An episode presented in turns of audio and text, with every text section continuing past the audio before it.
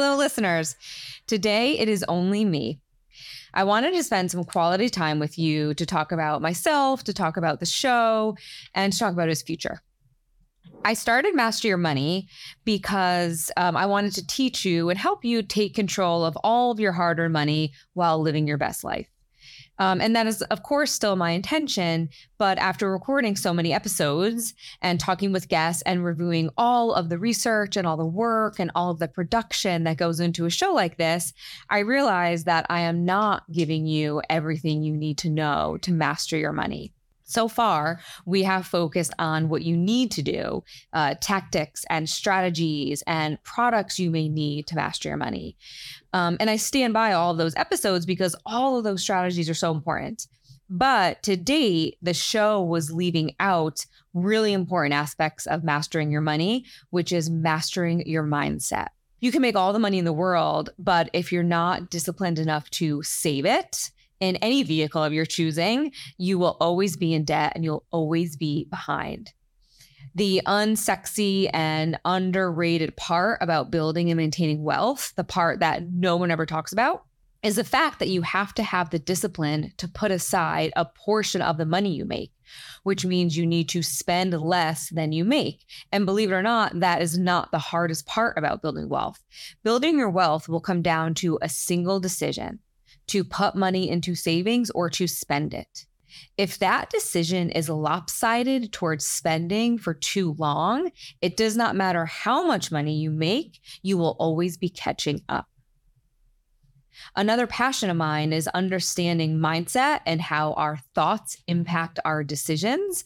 So I know firsthand that the decision to save versus spend can be extremely complicated. I do not want to devalue how how important that decision is and wrapped up in this decision to either save money or spend money, your money values will come out. The never ending battle of needs versus wants, keeping up with the Joneses, a lack of education, lack of confidence, identity issues that will show up. Do you identify as somebody who has always struggled with money? Do, does money bring up negative thoughts or feelings to you? All of that has to do with the values that you associate with money. And those it's those money values that are going to guide your money decisions. You know when you think about money do you think about money as an abundance or as a scarcity do you think that there's more than enough wealth and abundance to go around or do you think that only the few get it. Only the lucky get it. Only a small percentage of the world are are made to to have money.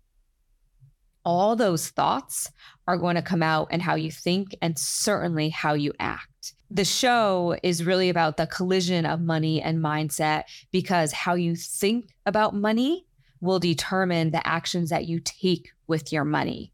So I know this is a very, very simple concept, and I know that um, everybody knows that, but what we know and what we do are often two very different things. People have bills and emergency, and life happens, and it can throw our finances off course. I understand that, and I have experienced that firsthand for sure. But after fixing my own financial house and working within the financial services industry for 20 years, I've learned that your attitude matters, your mindset matters, your thoughts matter more so than anything else because they will determine your actions, they will determine your behaviors. I once felt powerless when it came to managing my finances, and my attitude followed suit. Until one day, the only thing left that I can change was my mindset. With a better attitude, I made better decisions and eventually put myself back into a financial position of power. And that is what I'm hoping these episodes will do for you. I want to help you master your money and your mindset. I hope you enjoy the following episodes. Thank you for listening to Master Your Money. Please rate, review, and subscribe on Apple Podcast, Spotify, or wherever you listen to your podcast. Every little bit helps. You can also follow us on our Instagram at Barnum Financial Group.